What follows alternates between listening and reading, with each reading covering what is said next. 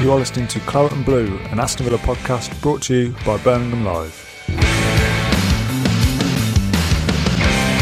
Hello, welcome back to the Claret and Blue podcast. I almost knocked off my microphone in excitement there as we started this episode. Um, I felt a little bit in disbelief of what I've just seen. Aston Villa have, have made a, a, comeback to come back and win that game 3 1 against Fulham after a turgid 77 78 minutes. Uh, the old cliche game of two halves. It's a game of 77 minutes and a game of 13 minutes because after Trezeguet got that first goal, Villa switched it on and uh, brought home three points. That first 77 minutes was terrific. Yeah. Yeah, it was it was a tough one to take, man. Um, but it's what we all wanted. We wanted um, some entertainment, mate. It's I think what we all wanted. Um, and we weren't getting that for God knows until Keinan Davis came on, maybe. Yeah, yeah, just about. The subs changed the game, didn't they? And we'll get onto the subs in a little bit. But as Phil Curley says, and I think the uh, caption for this says, never in doubt. it was for a good while. Um, I was trying to, I was having peak anxiety trying to think of what am I going to say again? You know, yeah. one nil loss to Fulham. I was like, what can we? Because Matt's not even here, so we can't talk about like socks or like pork chops or. Well, we can talk about what we want, but yeah, we don't have that usual Matt Kendrick nonsense to come on. So I was, I was really dreading. I was really dreading this podcast, thinking even 20 minutes in, 45 minutes in, 70 minutes in, I'm thinking, oh, I can't be bothered to talk about this. And even with the win, obviously, it's a, it's, a, it's great that Villa turned it around, but it's, uh, it's it, uh, it, it, gives us more questions than answers. Yeah. Don't you think? No. Uh, yeah, I think it's, it's, almost like when you perform like that. The, the, the big question is why isn't that every week? And yeah, just football, in it, man. Man, it's just you know, if you're a Chelsea fan, five two to West Brom, you just get footballed sometimes. And Villa have been footballed for uh, since since December, mate. So we've had it tough. Um, we haven't had it t- tough for them as tough as many clubs, but it's still been a rough ride. And you know, yeah. people question Dean Smith's position. Of course, it's going to be a rough ride. It's going people are going to be feeling negative and in doubt that Fulham game, man, um, 30 minutes at the end may be really good. Um, 60 minutes where it was really, really bad. And, you know, some of the things you see tweeted and not just from us fans, um, what you see from like pundits, uh, and I know you know Ash who we work with, and you see like oh Ross Barkley's not on the bench and he's you know not coming down the tunnel after half time. You're thinking, is that the club we are now? Then are we having this bit of dysfunction? Hmm. I'm not saying Keinan Davis is a catalyst, but you you know he comes on after uh, and you know um, Jacob Ramsey comes on after Douglas Luiz kind of does a, a pirouette in, in our in our yeah. defensive third for whatever reason. You're thinking that's that's what we are now. Come out with a bit of dynamite, don't they? And not saying they changed the game, but clearly, clearly they must have done something because no, when, the, when those two players come on, you look at different team and the urgencies. Um, Tyrone Mings as well. He had the, he had the whole career in one game, didn't he? Sloppy hmm. mistakes makes up for it. So, mate, mental. You know, it's really hard to predict, say even how you feel because yeah. there's so much poor, poor play. And the scoreline's 3 1. Trezeguet as well. So many people you can talk about. What do you think of his celebration? I've posted a picture on here. He's put, put his hand, a gun to his head. And then his finger like this, I think, as well. yeah, yeah, man. So running around like this at the corner flag. What, are you doing, mate? Yeah, but um, I don't know what statement that. I think it's like, you know, don't uh, don't write me off. And I think everyone had. Look, he's got the right to prove people wrong. Everyone else got the right to criticise him, but he's got the right to prove people wrong. And he came on like, you know, absolute hitman out there. There's, I think the second shot he had when it was just like a, a ballistic missile coming off his yeah. foot, and you think he's on it, and it today he really is on it. Comes on, scores a goal. Looks like he's going to get a second, then does taps it in. It's you know can't praise some of the people in that Villa squad enough. Like I genuinely cannot because it was a uh, performance for the character um, when it mattered. Yeah, so, only fifteen yeah, minutes though. Yeah, it's fifteen we... minutes that mattered though, isn't it? Like yeah. Fulham might be thinking, well, we had we had the sixty minutes, but they needed yeah, points, so. mate. Like, and they ain't got them. So yeah, yeah I, I, understand what you mean. It is a it is a great comeback, and it does show character. But I kind of. I don't know if I, I'm at risk of sounding stupid here, which is every podcast.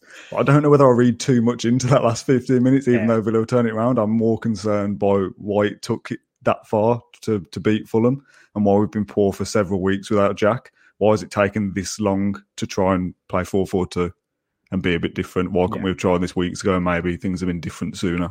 Why did it have to wait till 77 minutes against Fulham? We hadn't even had a shot on target till that point.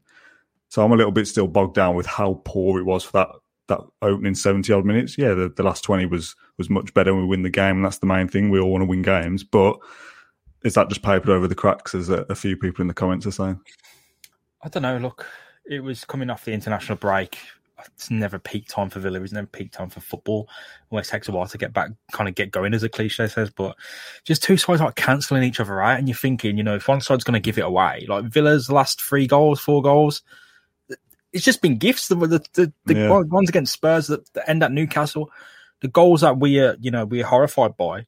It's not, and I don't want to do the other teams down and say, oh, they haven't been playing like they deserve it we've just went, oh, you know what, have a few cracks at goal, or hey, you know, have the ball on the line, or you know, have an open goal to shoot at. That's what we were. So, you know, that match was heading for nil nil, and I think the commentator Alan Smith said, you know, one moment of magic changes this, and I'm thinking, yeah, it's going to be a one 0 isn't it? And it's going to be a one 0 to Fulham because we're going to give them the ball. Tyrone Mings does what his critics would say has been on the cards for a while, and you're thinking, no way, Villa come back from this. No way. Yeah. That they're not that side then they do it. So don't know where I'll stand, but look, I think however you feel about that match, you're absolutely bang on to feel that way. If you're disappointed because we had a bad 60 minutes, yeah, it was turgid, man. We've had bad weeks, we've had bad bad months. But if you're buzzing because of the comeback and it, while it shows we can be, that's fair enough. It's, it's a game of two sides. It's going to be a game of split opinions because yeah. of the nature of it. But we won it. We won it. we wanted it. Let's let's go through things in, in chronological order then. Three thirty this afternoon. No Jack Grealish in that starting lineup graphic that Villa posted on Twitter. There's a few rumblings on Twitter this morning that he wasn't going to be in there from people that seem to get things right uh, uh, every so often. So semi prepared for it anyway. But you know, you never think until the club confirm it is when we'll deal yeah. with it. Then you get people saying, "Oh, why can't Dean Smith just be honest with us?" why can't he just say yesterday, you know, yesterday's press, press conference saying, yeah, Fulham, he'll play 99% sure and all the rest of it. And then we, we get round today, he doesn't play, and everyone goes, why, why are we being lied to? I just want Jack to play. I want to be told the truth. Why, when will we hear the extent of Jack Grealish's shin splint injury and all the rest of it? As far as I'm concerned, it's a, he trying this week is okay. Had a bit of a reaction yesterday, wasn't fit enough to play. Yeah, I think there's no lying. yeah, it's it's like you, you want to think there might like, conspiracy oh, or something. People like Villa have posted old photos of, of Grealish, old training photos. It's, those yeah. photos were taken this week. yeah, I struggle. I struggle with that one. Um, it's just I, I know why people are going to be infuriated because you know you, you buy to the fact that Villa aren't the same team without Grealish, and look, we're pretty rubbish with Grealish for a good few oh, yeah. weeks. So, yeah. so it maybe comes back to, the to teaming with Dynamite and it replicates what we did in the Championship, and we go on a massive winning run, and we're all happy. But I think fans just want to see Grealish back so so badly because it's almost like you believe he's that catalyst, and he is a special player. He can be can be that, but can't forget that we were bad for weeks with him against Brighton. We weren't making anything with him in the yeah. in the team if he was playing with a, an injury or, or whatever, but you know, uh, I think people want to think there's a conspiracy, whatever. It, I think I'm like you. I feel like he's been fine. He's come back. Got into training. Whatever's happened in training, or maybe he wasn't completely ready. Pointless risking him if he's that good of a player. And then if we if we can find 20 minutes to be really good and score three goals, then against Fulham, I don't see the harm. Yeah, exactly what we just said here from David. Why have we been lied to by Smith? I don't think it is a lie as much as Jack Grealish is this amazing talent, he's had seven weeks without playing. He's had three or four days training. I don't think he gets thrown straight in, regardless of who it is. If it isn't Jack Grealish and it's a fringe player or someone who's in and around the squad and they get an injury and they're out for six or seven weeks or however long it's been now, they don't they don't come straight back in, do they? So I just don't think he's fit and ready to go. I think he's trying this week. So I think yeah, fit, he'll play, but he's feeling a little bit tense don't want to risk it. There's no point. It's against Fulham. We probably should win, to be honest. And at a, stage today, that would have all blown up in our faces, but we've won without him. So does it really matter? It's another week without him. He comes back next week, hopefully. And yeah. that's all there is to it. I don't think there is a case of Dean Smith lying and the club lying about him and posting old pictures and whatever conspiracy theories go out there. I just don't think he's ready. Yeah, I think the Dean Smith thing and the Villa thing with injuries, it happens with every player. Like when Keinan Davis and Ross Barkley, when is he back? Oh, oh, next week. When's he back? Oh, next week. Oh, he's getting better. It happens like when most players at Villa get injured. When are they back? Oh, they're back soon. Ninety-nine percent sure he'll be on the bench, not on the bench. It's amplified to about you know a thousand times more when it comes to yeah. We want to see it. Yeah. So it's just it's just it's something that's been happening for ages, and it, it's not highlighted. And whether it's even a problem or not, it's not highlighted until it's Jack Grealish, and obviously everyone wants to see him back because Mr. Villa and he's a special yeah. player. So it's that times by thousand. Yeah, it's just one of those things, and he'll be back when he's back, and it'll be frustrating until he's there, and that's that's as far as it goes. I, I don't think there's any mad conspiracy theory to go at. Um, Yeah. Talking of conspiracy theories, let's talk about VAR and the nonsense that is VAR. Um, first of all, was it a penalty on on Watkins? Man, I don't know because I don't even know like what constitutes a penalty. And you know what I mean? It's like I don't know. there's so much second clear and guess. obvious. Yeah, I don't know. Yeah, what what is clear and obvious because I, that wasn't clear and obvious to me enough to go back to the monitor. Then when Yeah. they go back to the monitor, you're like, he's gonna, you know, he's gonna change his mind. And they only Like- showed him one replay as well on the on the monitor. The thing, the thing is though, if whether the Watkins one was dubious, and it probably was, like the McGinn one, like I thought Yeah, that had yeah, more more of a case. So I don't know when it's like it moves out of phase of play, but football's so fluid that there's phases of play. It's like when um, Mings gave that goal and the Man City attacker was offside. It's like, oh, we changed the phase of play. It's like, yeah, it changed about 40 times from when the ball was travelling. the football's so fluid. Yeah, It is it is frustrating, man. Um, the application of VAR is still something every fan has difficulty with. I don't see anyone really praising it massively. Probably not Mm. even the refs, really. It's just rough. And it's, you know, if we were in stadiums, we've all been there and it was, you know, you're waiting minutes for a resolution and it's not going to be the one you want. So I don't like it, man. There's a few. There's actually more people in the comments suggesting that it wasn't a penalty, more so than I thought. Mm. Oh, I was a little bit torn for a long time. I still thought it was a penalty, even when I saw it a couple of times, because it's so like it's one of those ones where they seem to both get to the ball at the same time, and people saying, "Oh, the ball deviated." I think even sooner said it deviates off this way, so it has to be the Fulham player. It's like yeah, but it could still get a nick off Watkins first, and then go. It, but then that is the problem with our VAR, Yeah. isn't it? You're getting so minute in the details that it doesn't need. It's not worthy of being talked about. It looked like in the first um, real time that it, it was a penalty. The ref gives it. It's not an obvious area, so it should be left. Is how I think VAR should be used, and that's not Yeah. because it's in favour of Villa. Then there's people saying, but if that was against Villa, we'd all be fuming about it. So again, it's one of those ones that fortunately it doesn't it doesn't affect the result today. But again, just sick of VAR to be honest, and, just bored of it. Yeah, on, on the Watkins one, like it's it swings and roundabouts. It's, you know, sometimes stuff like that gets given, sometimes it doesn't. My personal thought is it probably wasn't a penalty. Again, the McGinn one for me was Yeah. more. But if you're reviewing that, then you're reviewing everything and you're reviewing it so forensically. It's like I thought VAR would be a really good introduction to the game.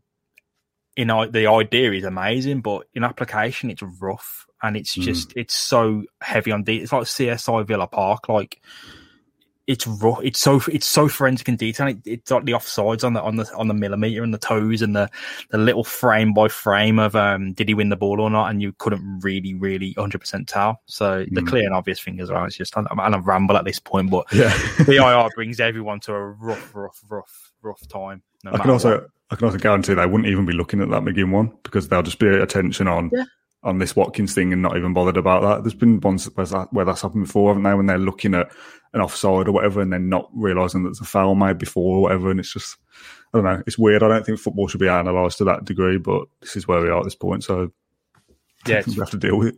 football ain't cricket or baseball. It don't happen in stages. It's it's a fluid game and it needs a fluid officiating system. So we don't Yeah. have that.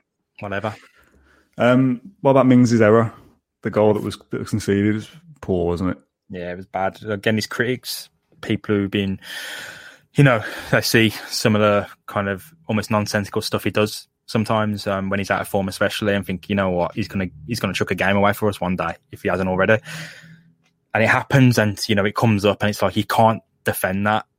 But what you can appreciate is the bounce back from it, the resilience to kind of go, you know what, I have chucked the game away, but I can make, I can get a new game going in the next half an hour he had he had no I don't know what he was thinking doing that passing back to the goalkeeper. It was almost like far too pedestrian and far too casual. But the bounce back is is what I'm more concerned about. You're going to make a mistake. Villa are going to make mistakes. They're a, a young, young they're a young football team and they're an improving football team. It's how you bounce back from that. Dan, I think Yeah. is is what defines you. How, are you going to be characters? Are you going to are you going to strop and go right? I've give the game away. We've lost this one now. That's and that's on me. I'm just going to have a right, you know, episode about it. Or are you going to do what he did and get yourself in in silly positions to make something happen somewhere where no centre back should be almost? Yeah. And he cuts it across, and you know he makes up for it by being determined to to make up for the mistake. So you know, full credit to him for that because look, I don't think we would be where we are without Tyrone Mings, especially in that match. We wouldn't have uh, conceded uh, if he wasn't so casual. But you know, he, he gives us the catalyst to improve and get on. So you know, not happy about the mistake, but I really am happy happy with how he got back into the game, mate. Uh, kind of flip flopping all over the place here. There's ones where we've done these before where we've lost a couple of games and people start saying, "Oh, forget Europe, just stop talking about it." And to an extent, yeah, I'm, I'm a little bit sick of it. And then I see the league table and realise we're only five, I think five points off that little cluster of teams on on 49 points. I think they are, and we're on 44 possibly 45. My post match live um, brain isn't into gear at the moment, but we're not a million miles away from European spots. So part of me is like, yeah, I'm sick of talking about it. I don't think Villa will get there. They certainly, at this point, they're definitely not ready for it, but obviously there's a summer window before now and next season and potentially, potentially Europa League anyway. But there's people in the comments saying like, oh, the European tour's back on.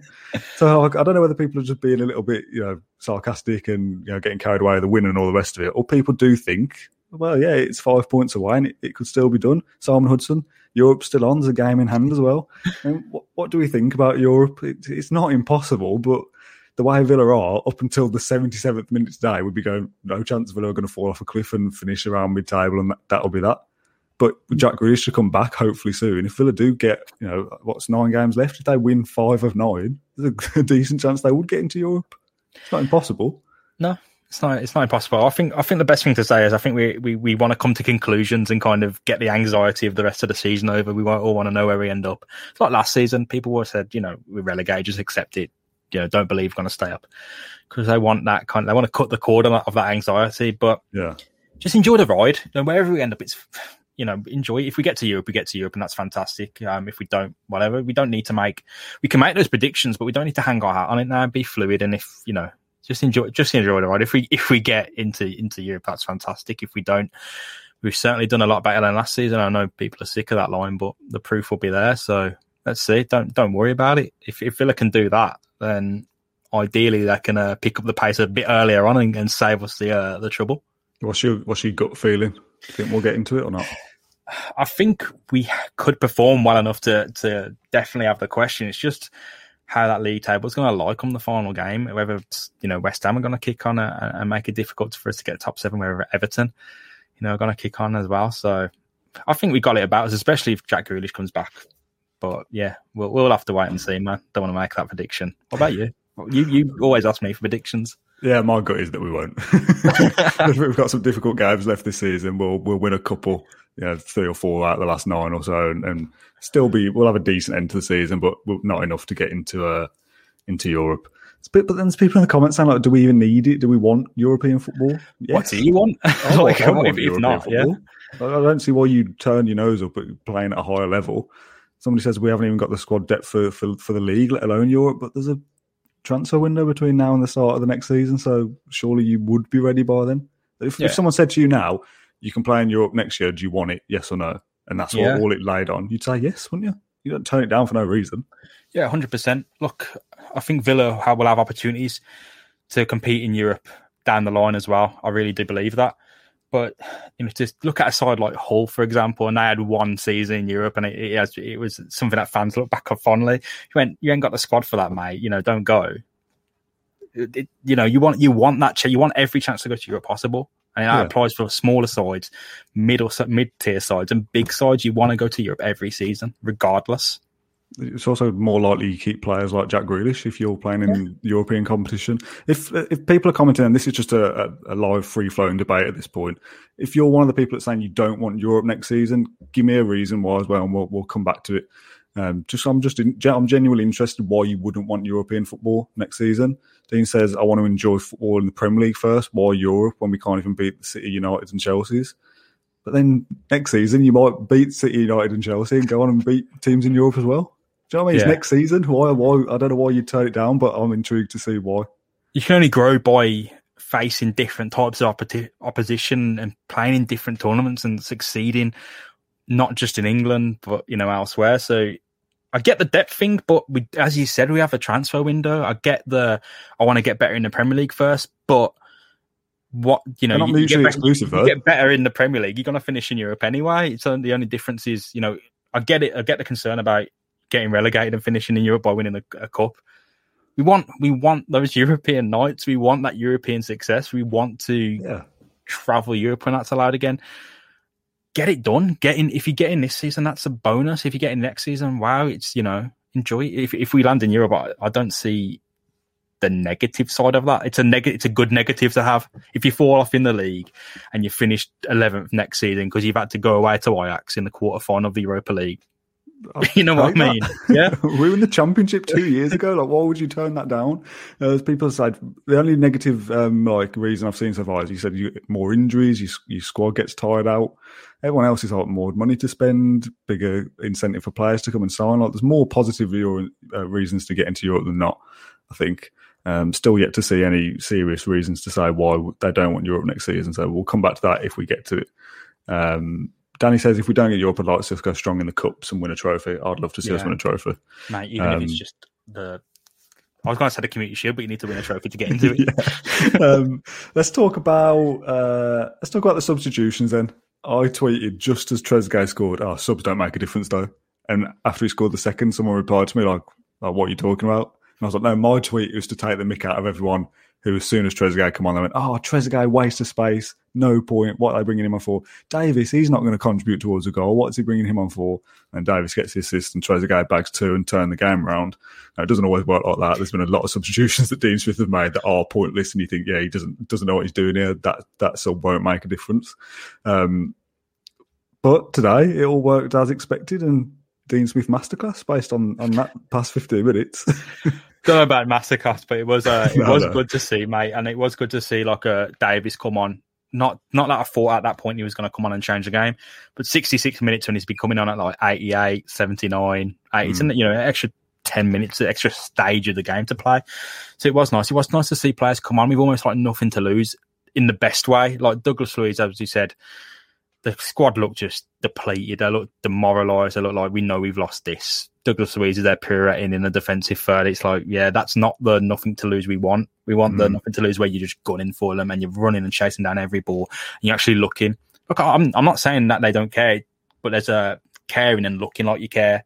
And like, there's there's like a separate level to that. And yeah, you know, Ray Davis came on and chased down every ball. Just it took pressure off so many Villa players.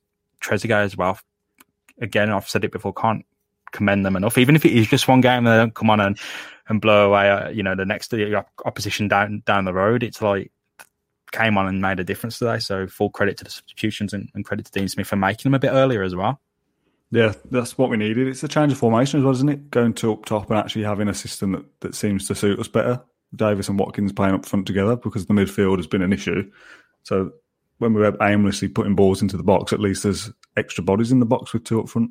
Do you think that's something that we could mark, we might persist with a four four two? Maybe I, I don't personally. when Jack comes back, it's a, a, wide three, isn't it? Yeah, it's like building the team without Jack. And if you believe what Villa say or what Dean Smith says, he could be back in the next game or the next game, and it's saying you're building the side without him, even though yeah, he's, a, he's a player you need to build around. Yeah. Um, yeah, I, I, don't know. I think it's always that kind of magic bullet people expect. You put two up top, you win games, and you do better even after a slump.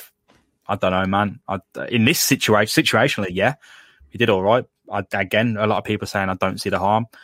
Me either. Um, and if you're going to do it, now's the time. I guess if if we feel negative or positive, now's the time to prove why it wouldn't work. Because why not? When we were still losing the game, there's people on on Twitter saying, "Just throw the kids in." We've got nothing to lose now. Yeah. We're not going to go down. We're not going to get into Europe. What What's the harm in playing the kids? Do you see? I mean, as we said before, there's still a slight possibility we'll get into Europe. but is it a, is it a stage of just chucking more kids in? Because I'm I don't know how I feel about that. It comes around as a cliche with every club towards the end of the season when they know they're probably going to be, be mid table. We've spoke about this before. We work on other clubs. I do a lot of stuff for Stoke City in, in our area, and they've had a season where they're not going to get in playoffs, they're not going to go down. And every time I do a Facebook Live with the Stoke City reporters, all their fans are saying is, play the youngsters. We've got nothing to do, nothing to lose now. Blood the youngsters, get them involved. And no club ever really seems to throw youngsters in towards the end of the season. You might get one or two here getting five minutes, or someone who's never played before gets two minutes in their, their first team debut on the last day of the season. The team doesn't make three or four changes and chuck kids in for the sake of it for five or six games to go. So Villa won't do that. They'll persist with their first team and hope they can get some positive results. Yeah, just to keep it really short, I think when things aren't going the best, fans want to see change, whether that's a formation, a player being dropped, another player being brought in, or the kids being bloody. I mean, if you had to bring Kesler, Chukwuemeka, Louie Barry in that's three positions changing on the squad you know, on the bench, which is like a huge change in terms of personnel. Yeah. So it, it, just represents a change, and you know that change means you might see something different on the pitch. We can all agree what we've been seeing hasn't been the best. So I think it's just natural that when people see things going wrong, even if it's not completely falling off a cliff, the natural thing is blood the kids because that represents the biggest change to the personnel possible. I guess. I just had a tweet. I wasn't listening, by the way. I'm reading as well. I had a tweet saying, "Have we been playing Keinan Davis in the wrong position, and is he more likely to end up as a winger than a striker?" And we're judging him on his goal score is the wrong thing to do because he can run down the channel and hold people off and put balls in. I mean, he's he's done that once today and put a ball in and got an assist off the back of it. So now all of a sudden he's a winger, but he's a striker, isn't he? A striker that doesn't, mm. doesn't score goals. And to the last point of that probably does make sense. Yeah, you shouldn't judge him on his goals alone because he he probably does bring more to that. If we got to see him more often, his hold up play is his strength, more so than his goal scoring ability. But I think with Keinan Davis, he has to play in a two up top, doesn't he? And, and that's not going to be with Villa, I don't think. Yeah, look from a from our perspective, we haven't seen nearly enough of Keinan Davis to even make any assumption of where he could fit in. You know, he hasn't barely started games since that run of games under Steve Bruce. I know it's easy to go on Wikipedia and go, look, he's made 51 or whatever appearances. Those have been minutes and minutes and minutes here and there in, yeah. in short, short spells. He has played on the wing a few times and he's always looked like there is some kind of impact there. But is whether you're saying like he's going to be the starting winger for Villa, it's difficult. But we're all expecting some kind of change now to come after after this match. And whether it's Keinan Davis starting in uh, in place of Ghazi on the wing or two up top. I just I simply don't know. Uh, I assume Dean Smith will do what he's always done, stick to the guns, and we'll see kind of the same yeah. same formation next time. Fortunately for Davis. There's an interesting point from Rich here that i will probably will end on. He says, "How much should you change? How much should the opposition mean you change your style of play? Fulham this week, Liverpool next. We've heard Smith, I think, say things like horses for courses and different players for, for different different teams and stuff. But we all seem to play the same lineup is it a thing to do that to change change the system or change players specifically for different games, or do you just stick with what you know? Probably depends on like the individual philosophy of a club, I guess. I mean, if you've got a certain way of playing, do you want to rip the script up because Man City are coming to town, or do you want to tweak mm. certain things that could make it slightly like two percent more difficult for them? Yeah. I don't know. With, with Villa though, I think you would obviously tweak how you play to face Liverpool than you do Fulham. But ripping the script up and playing like a flat back five to take on Liverpool wouldn't be, you know, it, it wouldn't be my way of doing things. You, would still want the same kind of overall philosophy. You wouldn't want to change the entire identity of your team mm. each and every week because it's just, you know, I think people thrive when it's comfortable and changing yeah. those roles week in, week out can be difficult. One or two things here inserting Nakamba to be a bit more of a ball winning midfielder than than Douglas Luiz, for example, would be a positive thing. Changing the entire setup of the team and the way you play, probably not. Not for Villa because I don't think it'll be quite a comfortable situation. And just to finish finally, Ross Barkley, it, it wouldn't be a podcast without talking about him. We need a creative midfielder with Jack being out for so long, doesn't really get a sniff today.